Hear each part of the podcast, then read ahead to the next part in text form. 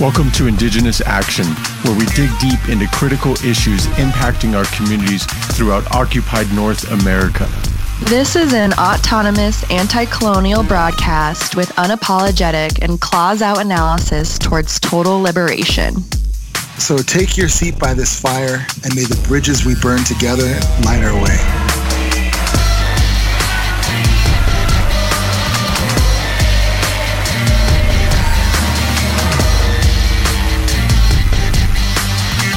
Part of the Channel Zero Anarchist Podcast Network, channelzero.com. Oka, hello everybody. So happy to be on the mic today for our Queering MMIW G2ST show. Um, so before we get started, we're actually going to give y'all um, an update on what's happening out there in the front lines. So we got a submission from Libres Les, Las Tres, and they're um, working on a campaign to free the political prisoners Carla, Magda, and Arely. And they are um, unjustly detained right now in Mexico City for um, ev- during the eviction of the Cuba refuge squat.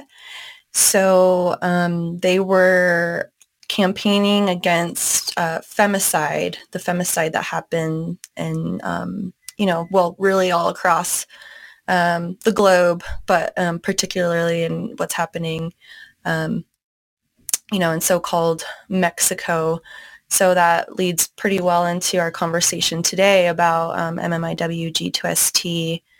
Um, so the government there is repressing and silen- silencing social workers and activists who are fighting against femicide and working really closely with families.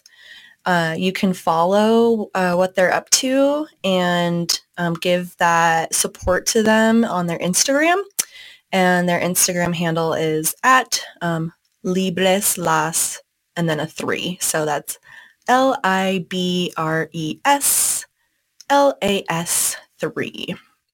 Okay, so like we said, um, today's show topic is going to be on um, MMIW G2ST, and that stands for Missing and Murdered Indigenous Women, Girls, Two-Spirit, and Trans Folks. So every Indigenous person that I've ever met has been impacted by this movement, and in um, in conversations around critical analysis of what's going on in this movement, there is um, a hyper focus and of um, cis women um, in this movement, and there have been attempts made to include our queer relatives, hence you know the addition of the um, two spirit and trans abbreviations in the hashtag uh, and of course, that was an attempt to raise awareness and include us queers in the in the movement. But as we've seen, the cis normativity still dominates the narratives around the issue. And so with me today, we have Demian, Simona, and Blue uh, to talk about this issue as well as, um, you know, give some experiences and some analysis about uh, why it is that cis heteronormativity and cis heteropatriarchal violence um, influences the erasure of queers uh, in this movement. So if you all want to um, give a brief introduction um, as well as provide your pronouns, then we can go ahead and get started in our conversation. Dos hinana ena, janata niehi na asitna, um, hello, I wanted to greet myself in my native tongue. My name is Bluebird and I am Northern Arapaho. Um, I'm a two-spirited individual and my pronouns, I mean, I don't really have a preference, so she, he, they are all fine. Um, hello, I'm Simona Berka. Um, my people are the Nakota, Dakota, and Mono. Red Bottom Clan, and my pronouns are she, her, they, them. Uh, Yat A. My name is Demian DinéYazhi'. I am a 30 mid late 30s non-binary queer person um, hair is uh, i guess just above my nipple um, i'm wearing a black shirt um, i have dark brown hair. I'm wearing a backwards baseball cap. I have on some red earrings that were made by an indigenous artist up in canada. I'm sitting in a hotel room currently coming from to you from lenapehoking um, more commonly referred to, the specific area, of Brooklyn, New York. Um, I am from the Diné tribe with some Zuni ancestry, and my clans are Nastaje, Tabahe, and Toritchini. And uh, I live in Portland, Oregon, which is the ancestral homelands to various indigenous tribes, but was also, like most indigenous homelands, you know, very rich trading grounds between various indigenous tribes. And of course, my name is Bon, and my pronouns are they, them. I'm going to follow Demian's lead and give y'all a verbal description of uh, what I look like and where I am. Um, so, well, I'm a Cocopah and German, so I identify as Native and white and I'm sitting in um, my office right now. There's some plants behind me as well as a bookshelf um, with some of my favorite manga. And I have um, long black wavy hair and of course my Cocopah bangs. That's to protect us from the sun, our little foreheads from getting burned. I have um, several tattoos on my arms. I have um, my septum pierced and there is a black uh, nose ring in it. Um, and my pronouns are they, them. Um, yeah, so actually, Blue and uh, Simona, why don't you all um, give a verbal description of what's happened on video there for folks who um, may have different um, seeing abilities? I just want to acknowledge that that was amazing. Thank you. I'm going to definitely include that more often in anything I do. Thank you for that. Um, behind me, well, there's a lot of paintings. My favorite is the drum, the little one's drum with the bear print on it. Um, Afro-Indigenous curly hair, dentalium, big, big anti-energy earrings, and, and necklace, sitting on a couch.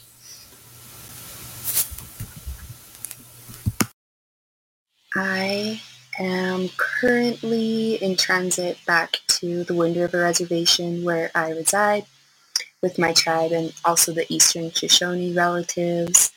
Um, I'm currently on my homelands in Colorado, and so that feels really good to like anchor into uh, my womb space and have this conversation. And yeah, I'm here in a black and white bandana top It's like my second time wearing it, but feeling good about it. And this wearing this sacred, beautiful uh, necklace uh, made out of seeds from the Amazon, and it was gifted to me by a good relative who I pray with. And I'm wearing some very beautiful, like abalone circle star, you know, like dark and light blue and white earrings that my uh, sibling had got for me for my birthday with some dentalium on the bottom. And I'm rocking that like six months after morning haircut, you know. it was up to like my ears and it's grown about a good six inches in the last six months. So nice. I got also got some plants with me. mm-hmm. Yeah, I gotta have those more than human relatives with us. Yes. Mm-hmm.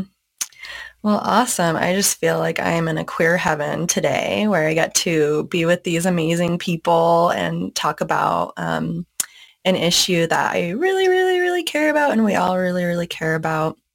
Um, so to begin, I guess I wanted to just provide, you know, a brief background in history into the conversation around MMIW G2ST because it's an issue that I think has garnered a lot of attention um, in recent years, but people really need to know that, you know, rape and murder have always been used as mechanisms of control um, by colonizers, settlers, and now, unfortunately, you know, our assimilated um, kin, or I don't even, maybe we can get into that um, later. But essentially we were, you know, folks were violently forced into submission um, by European contact. And that has really led to the diminishment of our autonomy and the sovereignty of our lands.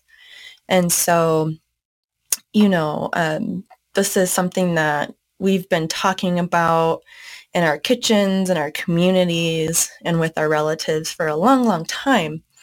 And as we started to mobilize around the issue on a larger scale in, in those grassroots efforts um, to combat this horrifying violence, the movement, you know, like I said, in the last several decades has garnered more and more attention.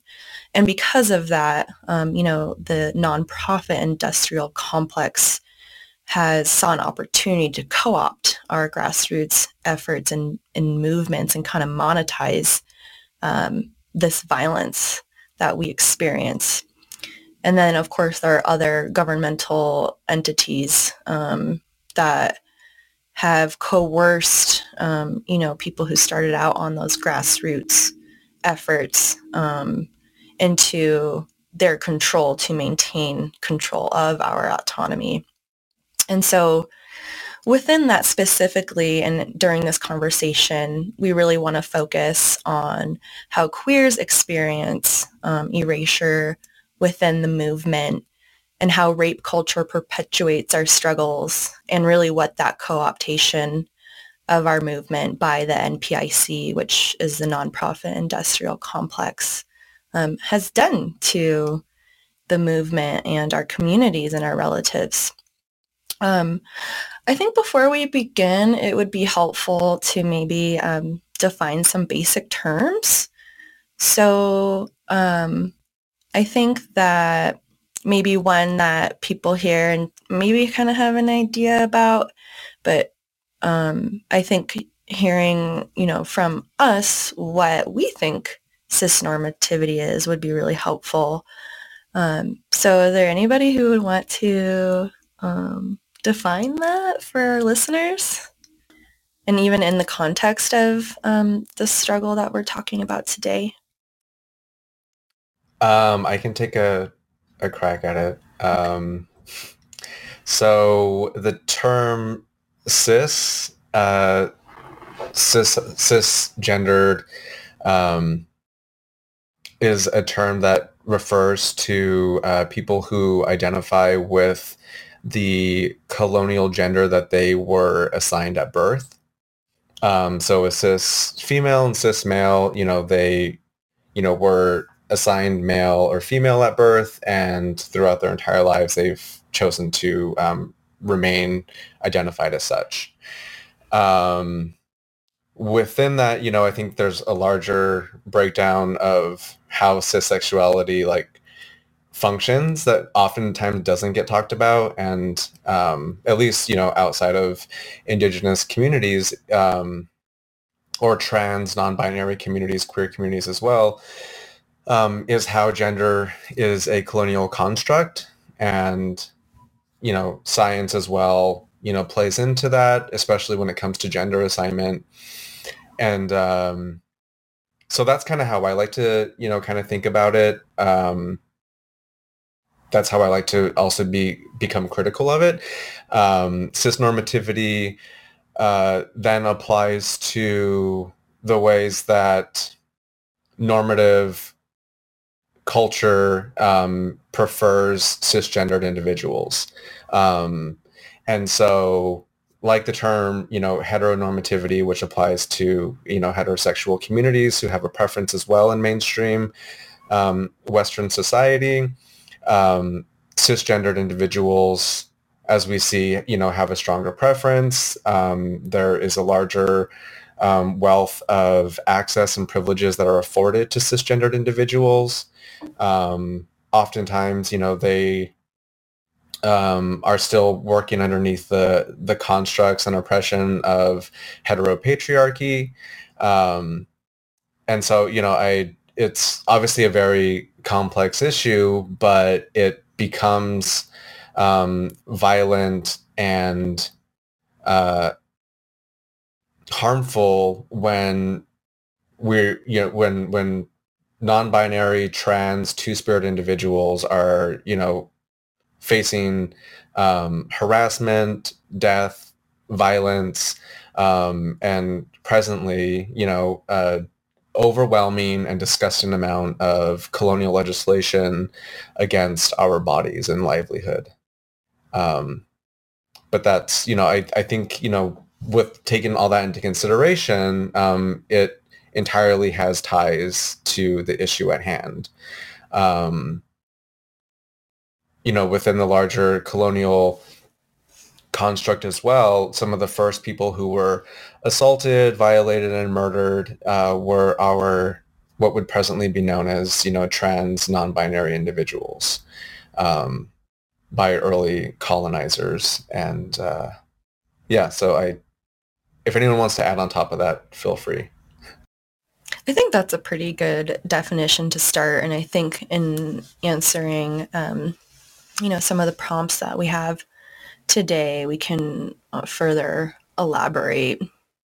Um, and then I think within that and, and giving a basic definition of what rape culture is, is inherently tied to cis normativity and um, you know, the patriarchy.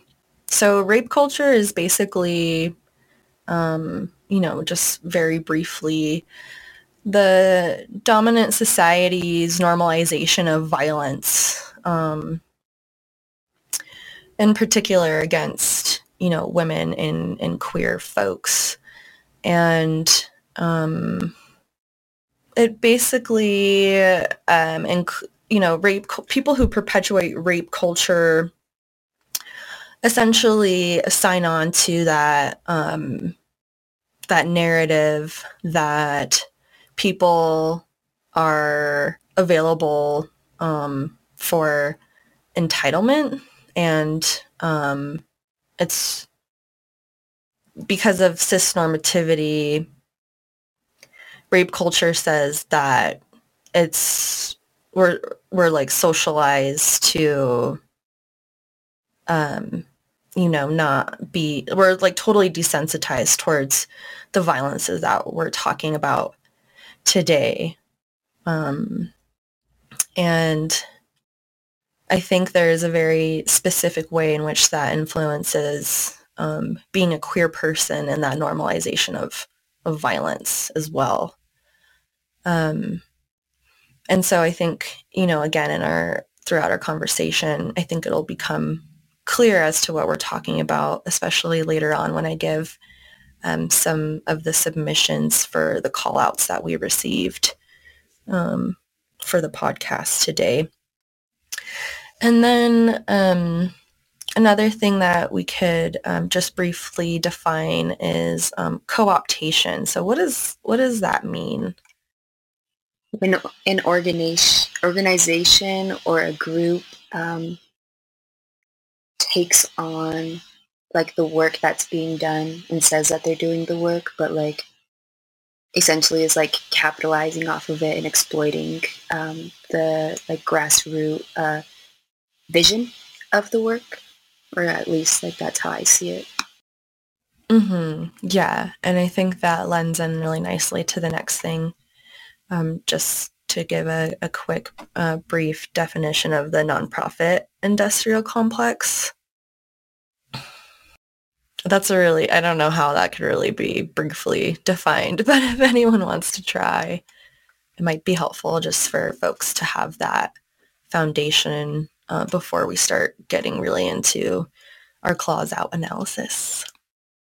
Yeah, I would say it's pretty similar to what I just communicated but like on a more uh, global scale um, or like a huger scale where these organizations are basically like funneling in all of this money to support this thing. And so people think that like this work is being done.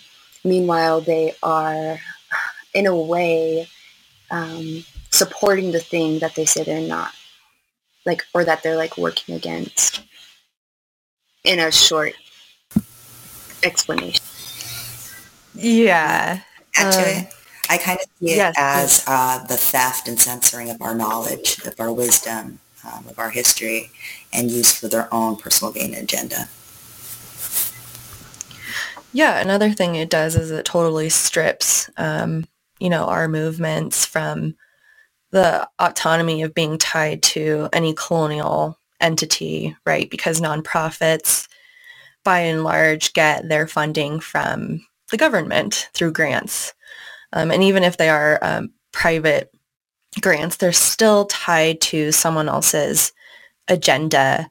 And so it kind of has this, um, you know, this effect on grassroots movements that takes away um, what it is that we're doing um, on the ground and kind of almost legalizes it in a way. And we know that um, the legal system is was created and upholds colonial mechanisms of oppression and violence against, um, you know, particularly Black and Indigenous folks.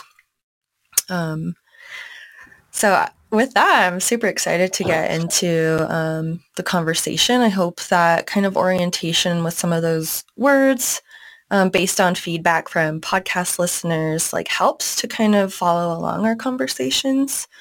Um, so thank you to those who provided that feedback um, that it would be helpful to kind of give some of those definitions from our perspective as opposed to, you know, whatever comes up on Urban Dictionary or Google or what have you. Um, so I think maybe a good place to start for folks is kind of like, you know, why we're even here in the first place. Um, I think all of us in some way has probably experienced um, what it feels like to just live in a cis normative society, but then also what that what happens when you know our movements, our indigenous struggles, um, then perpetuate that erasure of a queer identity. Um, and like we said before, um, the general movement, um, which is typically just, um, you know, considered the MMIW movement, so Missing and Murdered Indigenous Women's Movement, um, you know, they've made some small and subtle gestures to include us. Uh, but I'm wondering, in y'all's experience, um, how has how have queers um, experienced erasure, and what what has that looked like? For me, and something that like I've experienced personally um, by leaders in my community who, yeah, are actively leading, um, you know, the MMIW movement. Um, they speak and use only statistics and experiences um, based on the woman's identity, um, while queer and trans and two-spirit relatives are not being like monitored, included, or thought about at all. Um, and then in the cases where some of our relatives are being misgendered when they're trying to be located, um, also when they're like finding justice for them, and it doesn't like tell the full narrative of what's happening through the queer lens. hmm And that ties in really well with, um, you know, what happens when our, our movements are co-opted by the nonprofit industrial complex because it it really is dehumanizing um, to everybody who um, you know is part of those statistics, but then it's even more so when you know a person who is of um, a non-binary identity just gets shoved into one of those um, categories of being a man or a woman. And so we can also thank the NPIC for that. Uh, what I've experienced in um, some of those spaces is when I, uh, you know, I call out some of the behavior, some of the problematic things being said, and it's like, oh, you're queer, and it's an immediate sexualization because I'm femme presenting, mm. and it's an immediate like it's a turn on. It's just you have to battle that too. Hmm. Hmm. Yeah, one way that um, I've, I mean, I, I think another space that's um, important to talk about is social media um, and its influence on MMIW and indigenous communities and indigenous identities. Um, you know, because I have for the last few years facilitated a group called RISE, which stands for Radical Indigenous Survivance and Empowerment, and we have a Instagram um, at Rise Indigenous. And so, you know, oftentimes we'll focus on Indigenous queer, trans, non-binary, and two-spirit communities. Uh, we also had like a very large like Indigenous feminist and matriarchal sort of um, support system as well. But, you know, once we started to embrace more of embrace, amplify, and empower, you know, Indigenous, queer, trans, non-binary, and two-spirit communities, then we started to like get more opposition mm. um, from other indigenous tribes, and it's usually indigenous cis heterosexual men mm-hmm. um, who will chime in and say, "This is y'all are crazy." Like you know, in like indigenous gender, um, transgender identities, and non-binary or gender variant identities did not exist prior to colonization. Like there's no actual proof of that. Like what are you talking about? That's, you know, that, that didn't exist. And so it completely just disregards the fact that, you know, there are many indigenous tribes that have various gender systems and sexual identities that are even like for, for the Diné people, because I'm, I, you know, I can speak on behalf of the Diné people, you know, there it's written like into our creation stories. Um, and so um, the ways that gender has been constructed um, is ancestral. You know, it it it has been going on that way for centuries prior to colonization. Um, so that's one way that you know our identities are being erased through social media.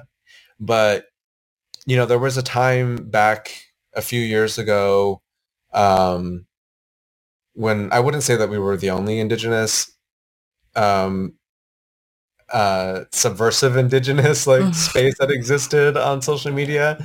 But um, it was interesting to see the ways that some of these larger indigenous accounts that are, you know, presently um, taking up a lot of space, the ways that initially they were not inclusive of indigenous, queer, trans, or non-binary people. Um, it wasn't until a lot of the people were being called out and that you know a lot of this um, support started to to take place it started to happen um, so you see some like inclusion happening out there but i also like question you know the the overall um, investment that these spaces have with indigenous queer trans non-binary communities um, I think for a lot of people's like it's very trending. it's very trendy, and so in order for them to survive as a space, in order for them to maintain the power that they have through social capital, it becomes their best in, in their best interest to take on a lot of the issues that are happening within our communities. But again, this is where something like co-optation and appropriation also comes into play. Um, because through that they're also inherently um, co-opting and appropriating a lot of our issues in order to give themselves um, in order to enhance our social capital in order to move them up the ladder. Um, but uh, again a lot of these spaces are not run by indigenous queer trans or non-binary individuals.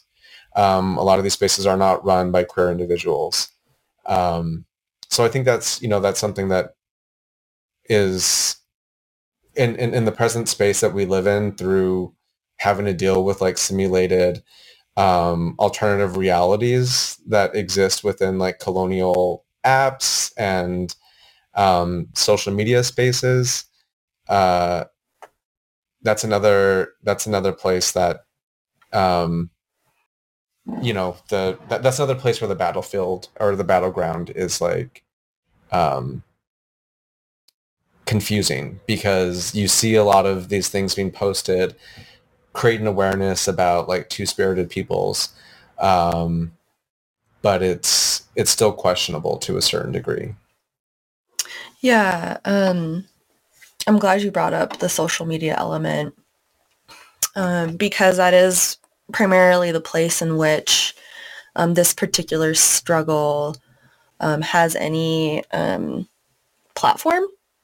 And last year, I remember bunch of, you know, kin and relative had posted something um, on May 5th uh, to highlight and raise awareness about um, MMIWG2ST, and it- they were all censored. I don't know if anyone else remembers that happening.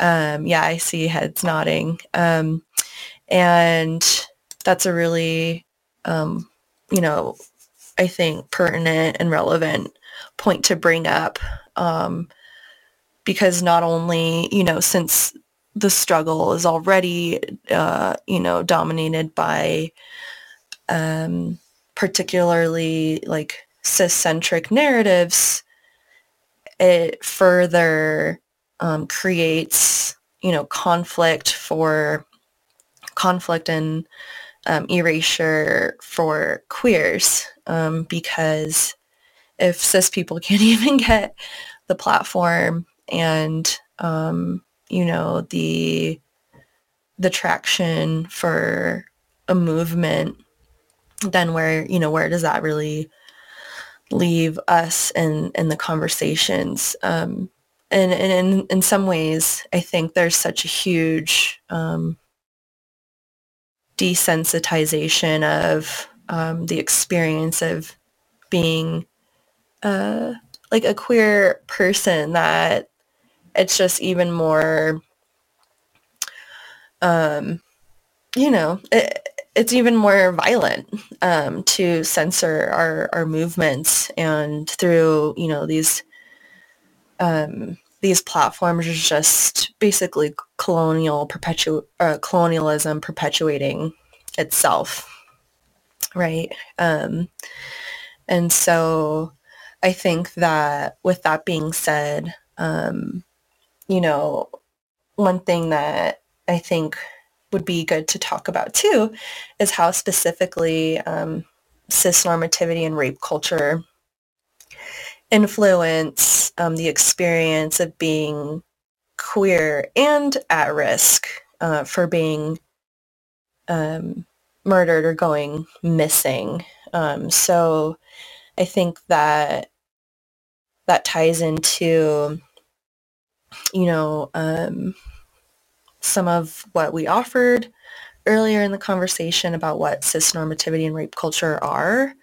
But I'm curious um, to help listeners understand what the um, intersectionality of being both indigenous and queer means for us um, and and you know both the struggle of just living our everyday lives and then also being um, a queer person who um, you know walks about the the earth the planet um, the lands knowing that we're at such a higher risk for experiencing um, these specific types of violences Yeah, I mean, I could, you know, I I think, um, especially with a lot of the legislation that is being posed, you know, I start to think about being young, growing up in a border town. I grew up in Gallup, New Mexico.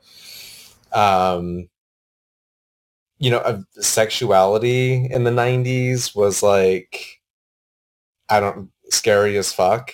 Especially, we were in the middle of the AIDS epidemic.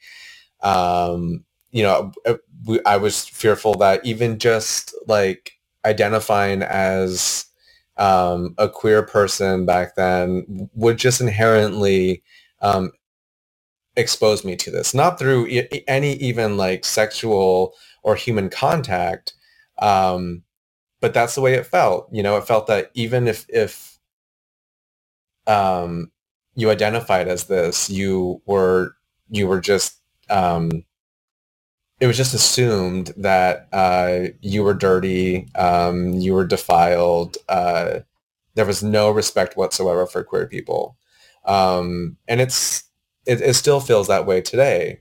Um, I was, you know, fortunately enough, I had like you know queer community in Gallup. I found you know like-minded individuals, friends who you know I, I, I still haven't talked to. Um, who are also queer, who are also native. Um, you know, we all, for the most part, escaped and like fled mm-hmm. Gallup, got out as quickly as we could, but not everyone survives that. Mm-hmm. Um, and I think that's where cis normativity comes into play is, you know, our, the forms of like violence, um, harassment, ridicule, belittling that uh, we come into contact with on a daily basis is meant to um, to create situations that um, question our survival, um, whether or not we want to survive. It leads to youth suicides. It leads to high rates of self harm. Um, so I, you know, I I I think a lot of this legislation is is actually meant to co- to carry on these colonial traditions, but um, to do so in a way where through our own self colonization, through our own um, self hate that is like taught to us and indoctrinated into us, um, that we actually become the ones who um, carry on the missions of the empire. Um, and it's it's amazing that any of us survive uh, but that's where this like hardcore resilience comes into play. Um, anyway, I hope that's that's helpful to a certain degree. Yeah, just to piggyback off of that a little bit and um, recognize like that there's so much shame, um, yeah, like instilled in us and just like our sexuality in general, apart from yeah, it being so like who you like, but like the fact that like it's a conversation conversation at all. Um, just like previous to colonization, you know, each relative played a role that supported their selves and their community regardless of their gender. And so when the missionaries came in and separated the families, they also separated us based on which body parts we had. And so all the boys' hair was cut the same and the girls had a slighter, longer haircut like signifying the difference between us, you know. Uh, the boys had to wear pants and blazers and the girls had to wear blouses and dresses. And on top of all of that, we're actively being fetishized, molested, and silenced. And so like these traumas are carried on into each of our communities and families that are affected by the boarding schools. And so like, yeah, these are things that like we as queer people have to deal with like on a daily basis, like from our families, from through our communities and just like all of the trauma that our people have um, experienced. Um, it's like our like we've been become dominated by the white man ideology, where like yeah the the lines, the gender lines and roles and stereotypes are like really strong. And so when survivors tell our stories, we're met with like a bunch of really insensitive questions. Um, and it feels like mm-hmm. our truths aren't being heard or understood like and held in the way that they need to be like yeah like like you said you know indigenous people are fetishized in general and queer and trans and two-spirited people are targeted because the society has hypersexualized us through media and not just like social media but like porn sites and different like you know fantasy fetishization stories and movies and things so yeah, just wanted to communicate that as well. And I do want to piggyback on that too. Like, um, I, my spirit's very masculine at times, and I'm very much a, a confrontational person.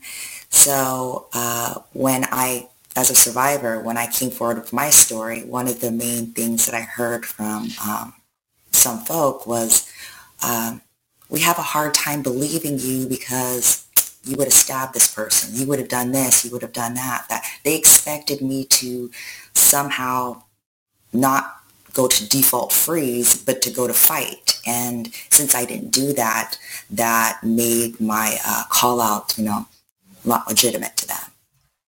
So I struggle with that too, like um, really trying to be more feminine. That's why more femme presenting to kind of counter how, you know, the other parts of me.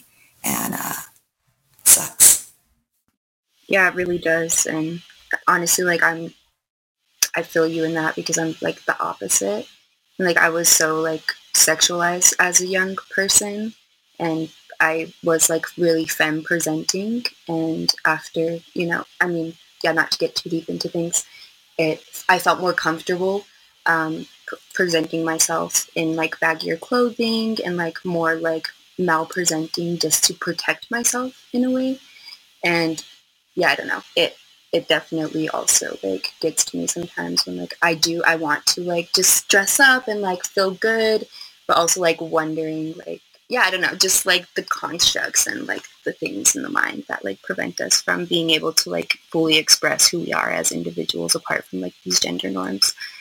Um, yeah. Just.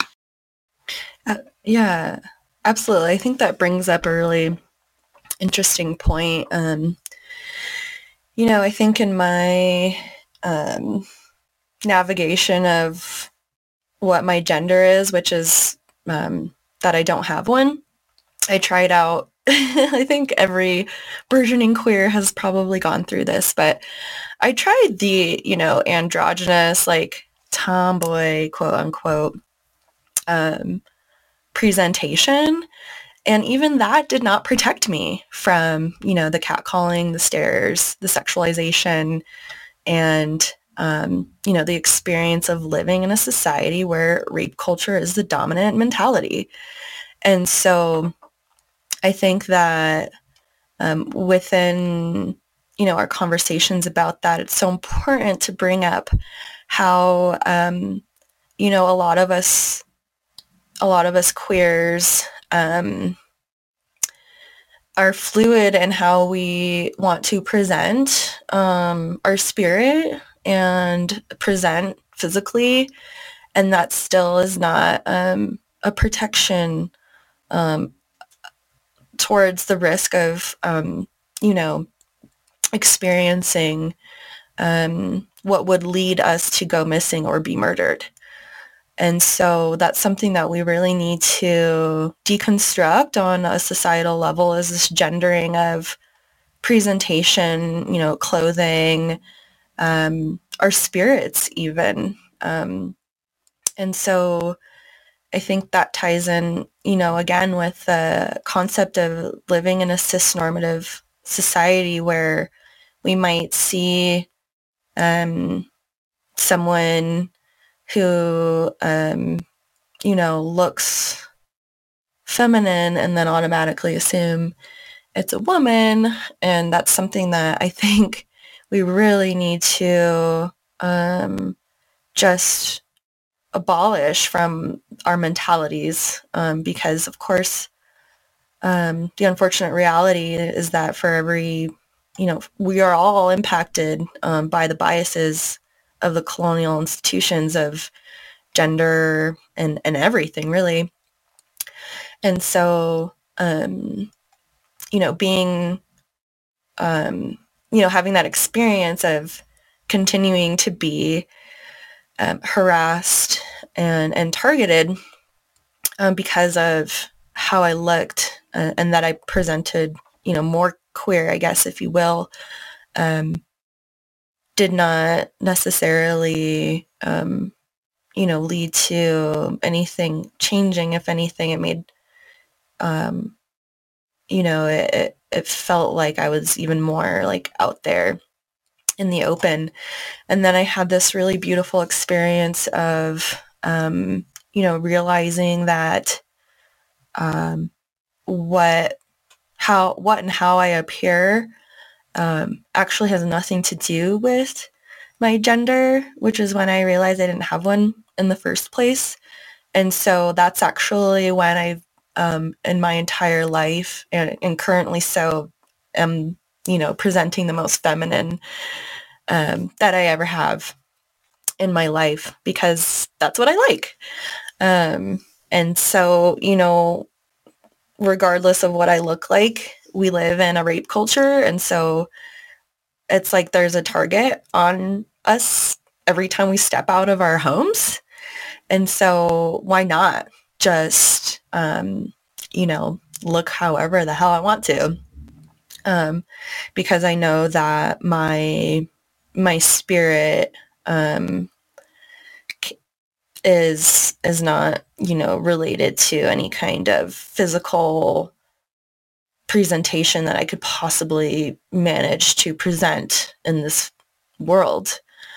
Um, and so I think that um, in some ways, you know, um, kind of looking outside of, um, you know, our like looking outside of the boxes that gender has been put into and then seeing how you know now that i kind of do fit into that cis assumed woman identity um how as a queer that actually make things really complicated um and creates um not conflict within me and my spirit but conflict within uh, the perceptions of other people.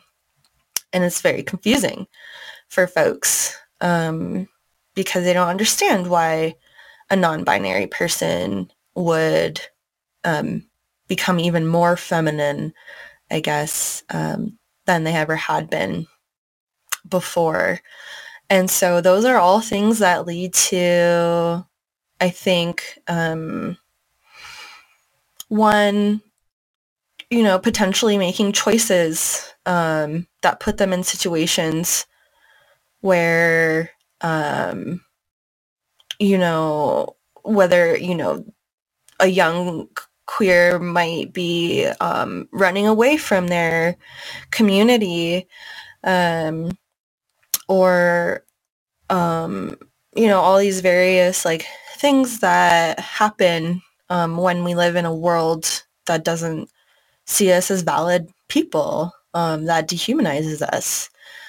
Uh, so those are all definitely things that, you know, cis normativity and, and rape culture has contributed uh, to, um, I think, the circumstances in which uh, a queer person would go missing or be murdered. Absolutely. And then I think another, um, you know, important element to this conversation too has a lot to do with the uh, carceral system because, um, you know, in looking at the NPIC's, um, you know, approach to this struggle, it really is, um, it's really clear that um, you know, the people who are leading these nonprofits in in the struggle are really like kind of obsessed with laws. And they really believe that um, you know there are good laws and there are bad laws. And those bad and outdated laws are the reasons why um, you know this struggle exists. And there's a complete uh, erasure of the root of uh, the violence, which is the long legacy of colonial oppression of, um, you know, Black and Indigenous people and specifically Black and Indigenous queer people.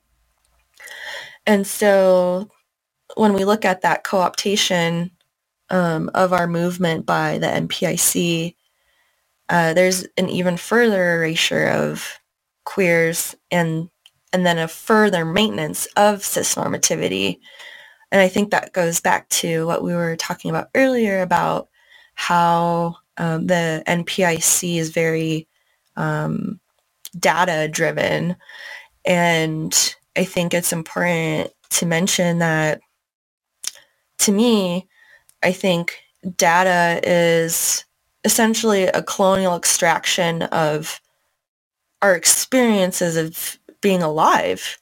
Um, and I think within that, um, you know, we we have um, this attempt at looking at um, how we can make things, um, how we can like live in a more liberated society, free from the um, free from the idea of being murdered or going missing.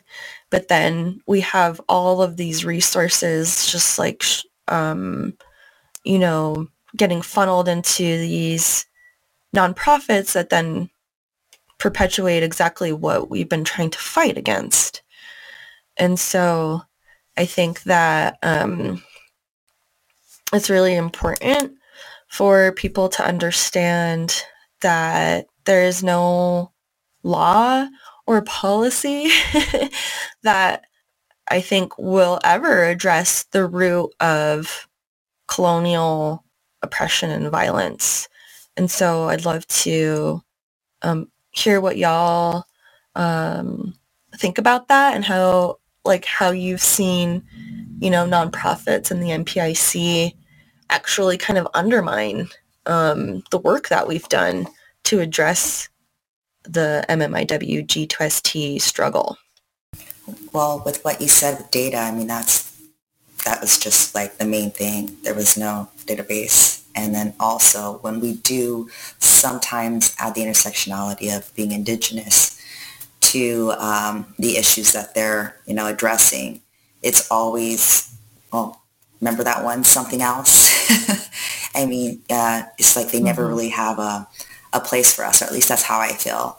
Um, when I was working in the academic realm or nonprofit realms, it was like we always seemed to go, you know, get pushed aside. Our issues were on the back burner, or if I bring up um, um, missing or murdered uh, Indigenous relatives, it would be, um, well, this person disappeared, that person, and they would always be non-Indigenous, and they would um, change the topic to hmm. something mm. else besides, you know, the issue that I brought to the table. Mm-hmm. I also feel like while they try to include us in the narrative by like adding the extra letters and numbers and things, you know, it's very similar to like the LGBTQIA2S and it's a little just insensitive because in a way they're still like putting us in a separate group from the woman when we're still a part of that narrative in a way. It's like the feminine energy of things or whatever and mm-hmm. yeah like also feeling like the nonprofits essentially become a huge part of the problem by ignoring the issues like the violence to the land, the drug and alcohol addiction, the intergenerational trauma. Like these are things that they don't want to talk about because they're actively engaged in these things. And they believe that playing into the colonial oppression and having the power to create their own laws and bills will somehow uh, mend c- centuries of continued genocide. And then they become the face and the voice of the struggle while not actually experiencing that struggle for themselves. And yeah, like, you know, this has been echoed a few times, like for their own career um, mm-hmm. furthering the oppression and the genocide of like all of the people. And just like wanting to get into office and like become a politician for you know their benefit. Maybe maybe not so much in like a selfish way because they think it is going to be for the people and like whatever. But i think when you're able to take a step back and understand and like look at the bigger picture like you wouldn't i don't know personally, I would never want to like give into that because I know that it, it just oppresses us more. Like mm-hmm. when we think that we're in power, we're actually like giving our power away. I also just feel like there's no trust. the nonprofit industrial complex um, abolishes trust in individuals. Um, they don't trust us to just give us money. You know, mm-hmm. a lot of the mm-hmm. organ. As I mean, I'm also an artist. Um, I apply for grants. I apply. I apply for funding. Um, oftentimes, I run into these really amazing opportunities, and they're tied, or some of the requirements are, you know, you have to have a nonprofit or have a five. Uh, sorry, what's the other one? Um, a fiscal sponsor. You know, um, so again, it's like if you really cared about the issues, if you really cared about the work that I'm doing, then just give me the fucking money. Mm-hmm. Like, I doesn't need to be a tax write off for like whoever your donor is or anything. Like, just give us the money. Like, I know what to do with it. It'll go back. It'll go right back into my community. Um, so having to deal with like all the bureaucratic hoops that are, are at play um, is just one added form of like exhaustion that takes time and energy away from like what we're actually trying to do. Um, and that's a, yeah, that's just one other thing that I have a problem with a nonprofit industrial complex. It's like it, there's no trust involved in it. Um, and that's where I start to question like the legitimacy of their support and advocacy. Yeah, absolutely. I have an experience of um, working in nonprofits. Um, you know, after I graduated from NAU, um, which was really a survival tactic for me at the time because I aged out of the foster care system and just needed somewhere to go. Um, so I did get my, um, you know, Bachelor of Arts degree and then went into the nonprofit sector where I worked um, as a community educator to prevent sexual and domestic violence. And part of uh, that nonprofit was a um, runaway and homeless uh, youth shelter. And I would do groups over at the um, the youth shelter, and actually really loved it um, especially as being someone who, you know, just came out of living in shelters and group home settings. Um, those kids are fucking resilient, but um, they're amazing. But there was, um, you know, it, it, so the youth shelter was um, separated by halls, you know, the men's hall and the girls' hall and we had a um, trans um, woman individual who needed shelter.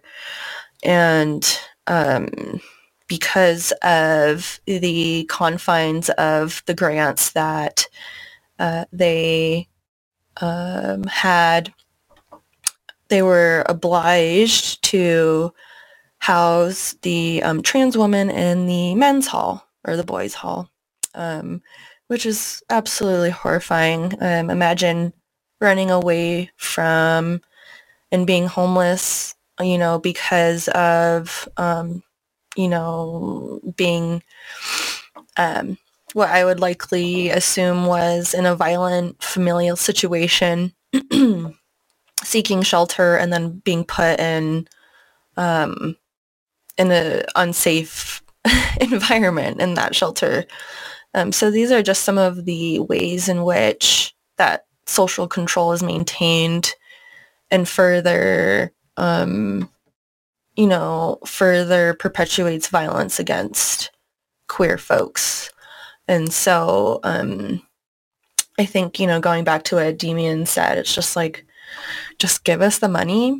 like we know what to do with it. We've been practicing these different systems of caring for each other since time immemorial. We know what to do.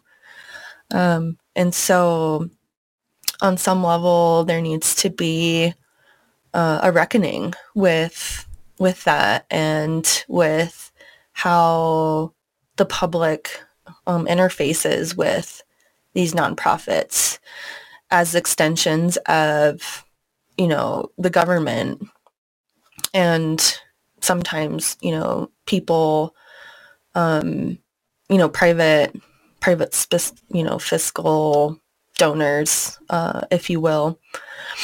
Um, because even in those situations, it seems unlikely that someone who has accumulated that much wealth to be able to uh, give it to other people would fully, and this isn't like a a catch-all statement, but my assumption um, and my experience is that um, those folks don't totally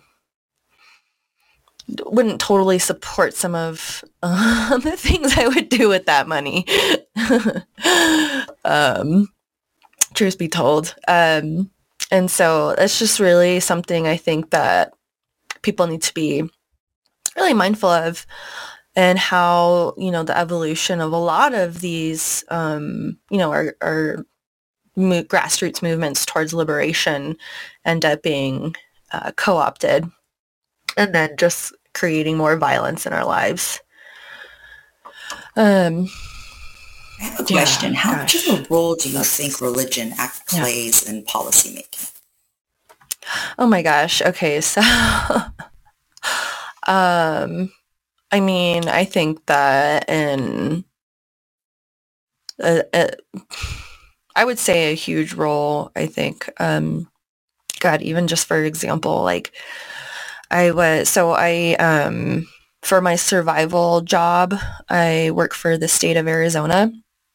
And recently, um, you know, this isn't totally related to policy, but in an indirect way it is. Uh, we went on a work retreat and that retreat was held um, at a Mormon church. and so here I am going like, wow, I guess that really went over your head. Um, you know, the history of extreme amounts of violence from Mormons towards indigenous people that still is happening today through the foster care system. I guess that went all the way over your head, especially, which is like so ironic because, you know, my experience in working for the state is they're so careful about everything because of, you know, auditing and this and that. Um, but there are several ways in which the state is very much, um, you know, not separated from religion and churches. For another example I can give right off the top of my head is that, um, you know, we fund child care centers to improve, um, you know, various things like access to like age appropriate supplies and resources and, and child care centers. And one of the centers that we sponsor is um, the San Francisco de Assis uh, preschool and pre-K program, where they pray, where they learn about, you know, God and where they learn about, you know, um, not being a gay person and not committing suicide and, you know, all these like very overly religious themes to people who are four years old. um, and that's that's not an isolated occurrence um, in my agency with the uh, with that San Francisco de Assis Center here. That's true for um, you know other centers across the state too. Um, and so, yeah, I, I I really think that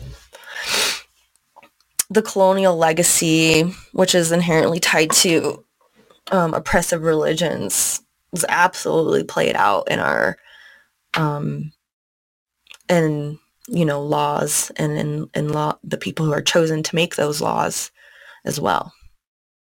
Yeah, it's it's pretty gross. And Gallup, the uh, I believe the one of the head people uh, who works at UNM Gallup uh, got rid of the child care program at UNM, which benefits you know a shit ton of like indigenous women in the region, indigenous families in the region. Um, and they just completely got rid of that funding, but he has ties to, you know, the, the Mormon church, um, who are, you know, coming in throughout the entire Southwest region, uh, trying to assume power over communities, uh, take over. Um, before that, it was, you know, primarily Catholicism, Christianity that had, you know, a, a detrimental impact on the region. So yeah, uh, r- religion is right right up there. It's the driving force of of colonization. You know, it's where the money came from. Um, like you could think of the nonprofit industrial complex like uh, one of the boats coming across Mhm. the uh, the Atlantic. Um, present present day, you know, that's uh, that's how money and missions and conquering happens in communities. yeah, it's pretty gross not to get like too deep into it, but like my partner and I have been doing mutual aid work since before the pandemic on our res. And um, during the beginning of the pandemic, our tribal business council tried to sue us for the work that we were doing Mm. because we used the name Northern Arapaho Tribe to like let people know like this is who they were supporting. And then whatever, we talked through that, whatever um, there was also a church called Foundations for Nations, who's a mission group who had been doing like first come, first serve, um, drive through pickup, whatever the hell. And our business council decided to um, give them a piece of land on the res to support their work and their mission to essentially, you know, kill the native, save the man. And Mhm. um, yeah, they just built their, they just finished building their church and they are also going to have after school programming where the schools on the res are going to send their kids there for after school activities and what they're calling programming. Um, yeah, it's Mhm. just like really weird. Like the whole child, I understand from like the whole child care thing, and also like people feel Mhm. like, oh well, this is a safe place for our kids to go. Like our kids are hungry and this and that and the other, and they feed them and they Mhm. tend to them. But yeah, it's just like they know what they're doing, which is like, yeah, really gross. Yeah, and that's the reason I ask that is because that's the reason why I believe that um, since a religion has a strong base in policy and pretty much everything, I don't think that, you know, Mhm. there won't be, I agree with you, there won't be a change in that direction. hmm Yeah. Yeah, I mean, I remember, God, I mean, I grew up, um, you know, like I said, in various um, forms of incarceration through the foster care system, and it was very religiously oriented. And even, um, you know, the unfortunate, you know, reality for my mom was that she was indoctrinated into my mom who is indigenous um, into Christianity. And so I was raised like that um, when I did have like my parents in my life and then subsequently through incarceration. And I was so afraid to be who I was for a very very very very long time uh, because of those influences um, in my life. Um, I remember thinking that I was a very, very bad, bad person uh, because of being, you know, um, trans and because I am bisexual too. Um, so even uh, I don't think I was like totally liberated from that mindset until I don't know, maybe like eight years ago, and I'm 29. Um, Well, you, So- you've heard of the orphan train movement, right? yeah, Uh-huh. the orphan train the indentured, movement. they were the, like the last of the indentured foster. That's what ushered in foster care, basically. Yeah. Oh, so I've okay. been over over Um, 25 different foster homes. And I mean, I have experienced multiple religions and they all told me the same thing that who I Mhm. am, being two-spirit, being queer was wrong. Mhm. So it was very hard trying to Mhm. um, exist, just just exist in uh, my humanness. hmm Yeah, that's super. Well, it was started by the was it Children's Aid Uh, Society? It was a charity where they were shipping these children on these orphan trains and selling them on these farms Ah. as uh, human trafficking. It's nothing's changed. Still doing basically Ah. through foster care, but you know, yeah. Yeah, yeah, totally. Yeah, my story is um more so related to the border, this you know the border that crossed my homelands because we're situated um between you know so-called U.S. and so-called Mexico, and so through the use of you know immigration laws, um, we were separated from each other um, and actually she's a missing woman um, and so yeah um, there's so many ways in which um, you know these colonial mechanisms of oppression have evolved themselves um, into just kind of recycling that same genocidal violence into a way that is like currently easily digestible by the mass majority of people so yeah, the foster care system is like a huge, huge um, factor, I think, in a lot of the conversation that we had today. Um, and, you know, I guess with that being said, like, um, I wonder, like, if we want to wrap up this conversation by offering some words to folks and listeners about how we can, you know, address the erasure of queers the movement. I feel like that's a huge, huge, huge task. And it's a really hard question to answer.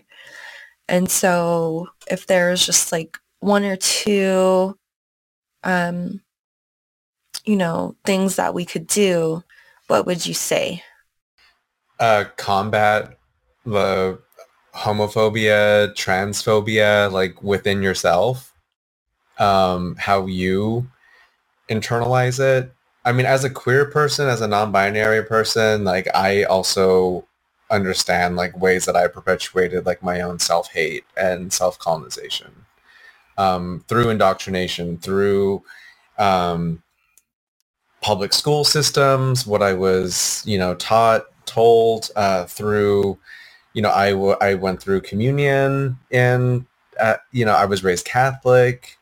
Um, and so I realized that, you know, early on, like that was something that I um, internalized and was taught. Uh, coming out of that has has taken years. Coming into like my non-binary identity, Mhm.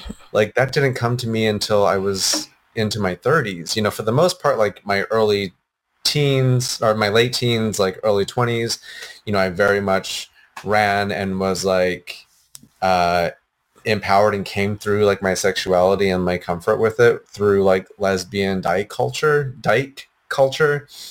And so, um, you know, I always kind of like joke that I saw myself more as a dyke than as like a gay male Mm, when I was younger.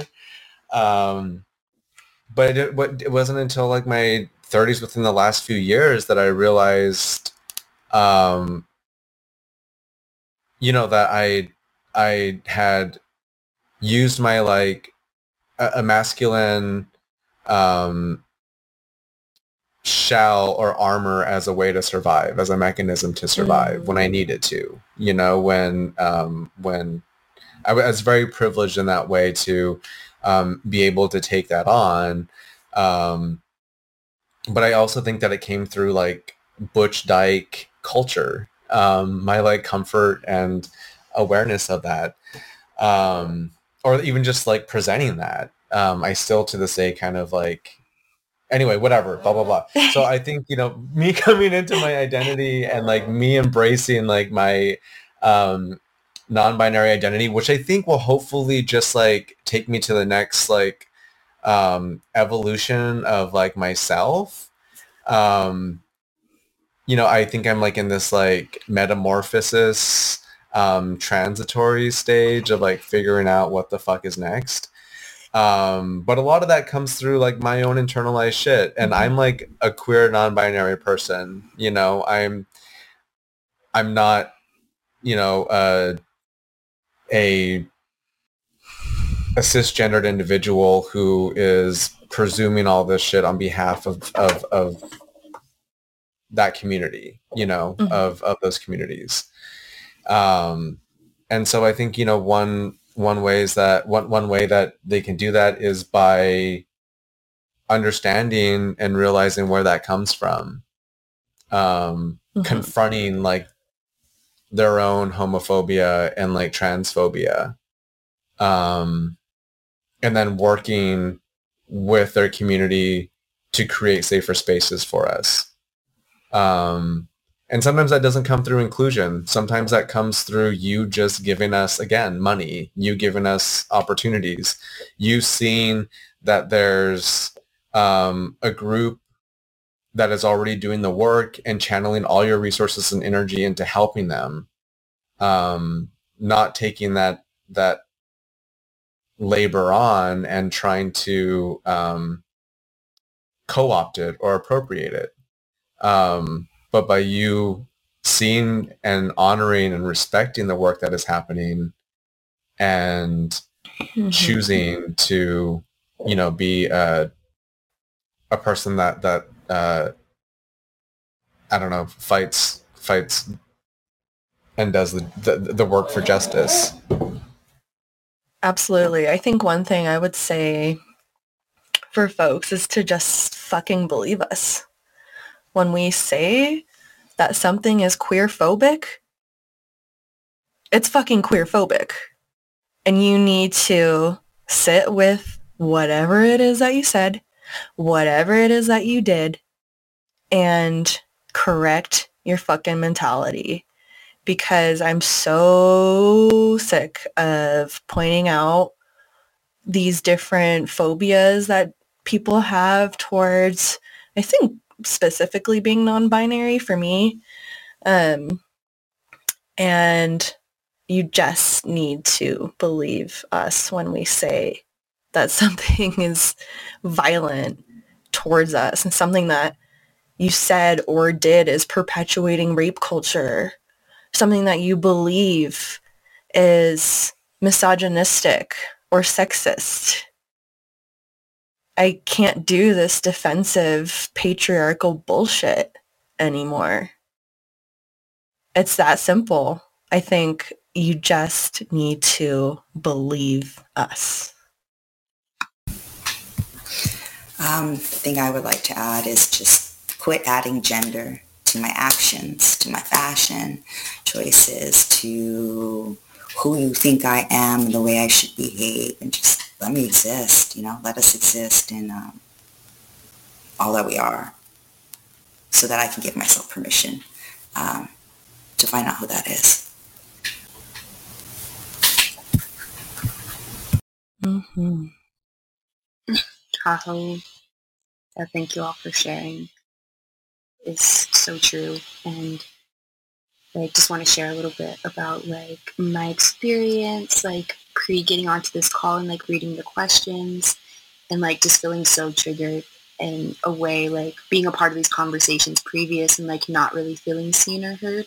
So i'm just like uh like you know like how do i go about this? And i'm really glad that i was able to like land in this safe space. And yeah i definitely feel like that's a big part of like what is going to uh, be able to include us in conversations is um, giving us a safe place to tell our truths and also like um, listening to and trusting the relatives who come to you and tell you that something doesn't feel right like you were saying Bon And yeah, I just believe that like our strength and our momentum comes from having these deeper conversations and like being able to unwind and like reweave with each other um, in like these spaces and also like in our own communities and families. So yeah, thank you so much for giving me the space to exist. Yeah, ditto. Um, that's what I said at the beginning of this conversation. I was like, this feels like a little mini virtual paradise because I really like, I think where I'm situated, you know, physically and environmentally, like I can't, I don't think I could have said any of the things that I said today in this podcast with um, people and, you know, in real life here in so-called Flagstaff. Um, and they understood what I was talking about. It was just super frustrating. And I think, you know, ties in really well to the conversation of feeling like, you know, erased as a queer indigenous person. But anyway, um, thank you all so, so, so much um, for, you know, making space in your very busy schedules to be here. I'm so glad that um, what I believe will, you know, this will probably likely be one of the only queer-centric, um, you know, resources that people will have for um, the MMIWG2ST Day. Um, so this will air on May 5th, um, which is the day that we recognize um, all of the people that we lost to um, what truly is, you know, a long legacy of colonial oppression and violence. And so um, with that, again, thank you. And thank you for existing. Yeah, thank you. Thank you as well. Also, even though like we just said That's all this shit and it was hard and it was difficult and it was um disgusting and you know um disgusting in the sense that like you know it's it's it's just hard it's just a hard conversation to have and um i don't like thinking of humanity this way i don't Mhm. like thinking of indigenous communities and people who um have been like devastated by colonialism in this way but you know I, I i hope that people also walk away from this um wanting to like celebrate the fact that like our communities like add so much like joy and complexity and beauty and harmony to the world um so i hope that we can also like celebrate that because we are we just bring so much fire and light and and laughter to the room. Um, and so I I, I want to remember that as well because even though we went really fucking deep, like it would be really amazing to like um, also be in like the physical space with one another and just have fun, Yes. dance, tell jokes, whatever, you know, because that's another part of like our identities that um, creates so much power. Thank you. Uh, yes, from the artist of very many um, mediums and talents. Thank you for your beautiful words um, to wrap up this show. Yeah, absolutely. I think it's so it's so easy. I think for me to just really go there when I have the chance to, because like I said, I don't really have the opportunity to do this a lot. Um, but thank you so much for you know the reminder that you know, we are the land and all its all its beauty and all its queerness. And so let's, you know, let's just keep um, you know, in in in connection with that spirit and live our lives as beautifully as they were meant to be.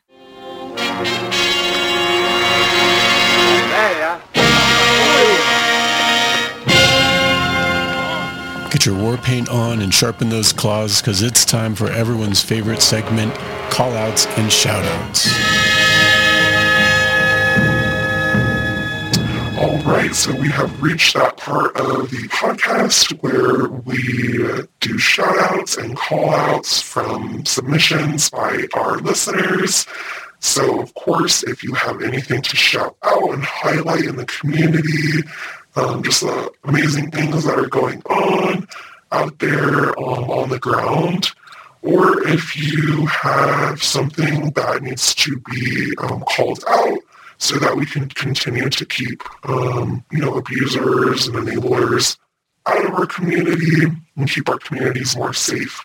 Please uh, submit those announcements and you can email us at iainfo at protonmail.com. So let's start out with our shout outs for um, this podcast. So there is a really, really free market um, in Corvallis, Oregon and that's a mutual aid effort where they focus on the holistic needs of the folks in the area with the idea that um, materials um, and material needs should not be commodified. So you can get anything there from clothing to food to electronics and really anything that you can think of uh, because those items are moved through the market um, by members of the community who help them organize. And so if you want to check out what they're doing, what they're up to, you can uh, look at their Instagram at rrfm underscore Corvallis. That's C-O-R-V-A-L-L-I-S. And another shout out that we got today um, was submitted by someone named Kennedy, who also provided us uh, with a call out. So first we're going to um, give a shout out to Tenna Bear Don't Walk, um, Kennedy says that she's an amazing person and that they're in awe of how strong and beautiful she is. She's a natural leader, and even in the face of adversity, she continues in her badassery. Um, that shout out is absolutely appropriate for the strength that Tenna um, showed us when she named and called out her rapist.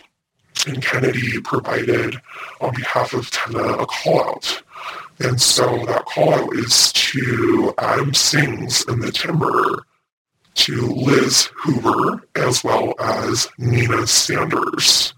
So Liz Hoover is being called out as a pretendian, a rape apologist, and an enabler. She's a professor at UC Berkeley in environmental science policy and management with a particular focus in um, indigeneity. And then Nina is another uh, rape apologist and enabler um, who's a creator writer and uh, their art has been most recently affiliated with the University of Chicago where um, she's a visiting fellow. So Tenna came out about um, her rapist um, who is, again, Adam Sings in the Timber. And then she also called out these two other people, Nina and Liz, for helping him hide his uh, violence and abuse, and then also giving um, him access to young Indigenous women. So there have been several young Indigenous women who have bravely came out and then that they've been abused and harassed by him. And so we just want to again thank Kennedy for sharing that on behalf of Tenna and keeping the community safe from harm. If you want to look at that public post that Tenna created um, to call out this abuse, you can um, check out her post and her other work at on Instagram at um. I think that's how you say it. It's C-R-O-W-E-G-I-A-N. Another call out, um, came from Vandy Crane, and they are saying that a non-native event organizer named Chaitanya, I believe, in Taos, um, keeps inviting and giving a platform to a rapist who is using spiritual abuse to um, manipulate and coerce his victims. Um, his he's, he's a pedophile, um, so the the girls have ranged from ages 13 to 16. His name is Keith Brown. He's also known as Red Eagle. And in 2019, members of the Indigenous Youth Council uh, met with Lakota elders because Red Eagle is from Pine Ridge, and based upon their um, you know recommendation and intervention, which I, I kind of wish was more, um, they made it very clear that Red Eagle is not to be a representative of the Lakota Nation or of Native communities at all, which was then communicated to this event organizer, Chaitanya. But Chaitanya still insists on inviting him to community events so he can be a liaison for Indigenous people with the Tribal Vision Organization, which, again, gives him access to very young girls. Um, so keep those shout outs coming. Um, these ones are particularly relevant to the conversation that we had today. We need to do everything that we possibly can to end the cis heteronormative patriarchy uh, that perpetuates the rape culture in which we live and normalizes this kind of behavior and then also, you know, sets up um, people who you would think would be our accomplices in this struggle to actually enable that behavior by these Native men, um, which is just horrifying. And um, so again, if you would like to um, submit some shoutouts, callouts, uh, please do so by emailing iainfo at protonmail.com. You can find this broadcast on any of the usual podcast platforms or at indigenousaction.org backslash podcast. Email us pics of burning cop cars, burning churches, burning forts, or any questions or topics you'd like to hear us go claws out on at iainfo at protonmail.com.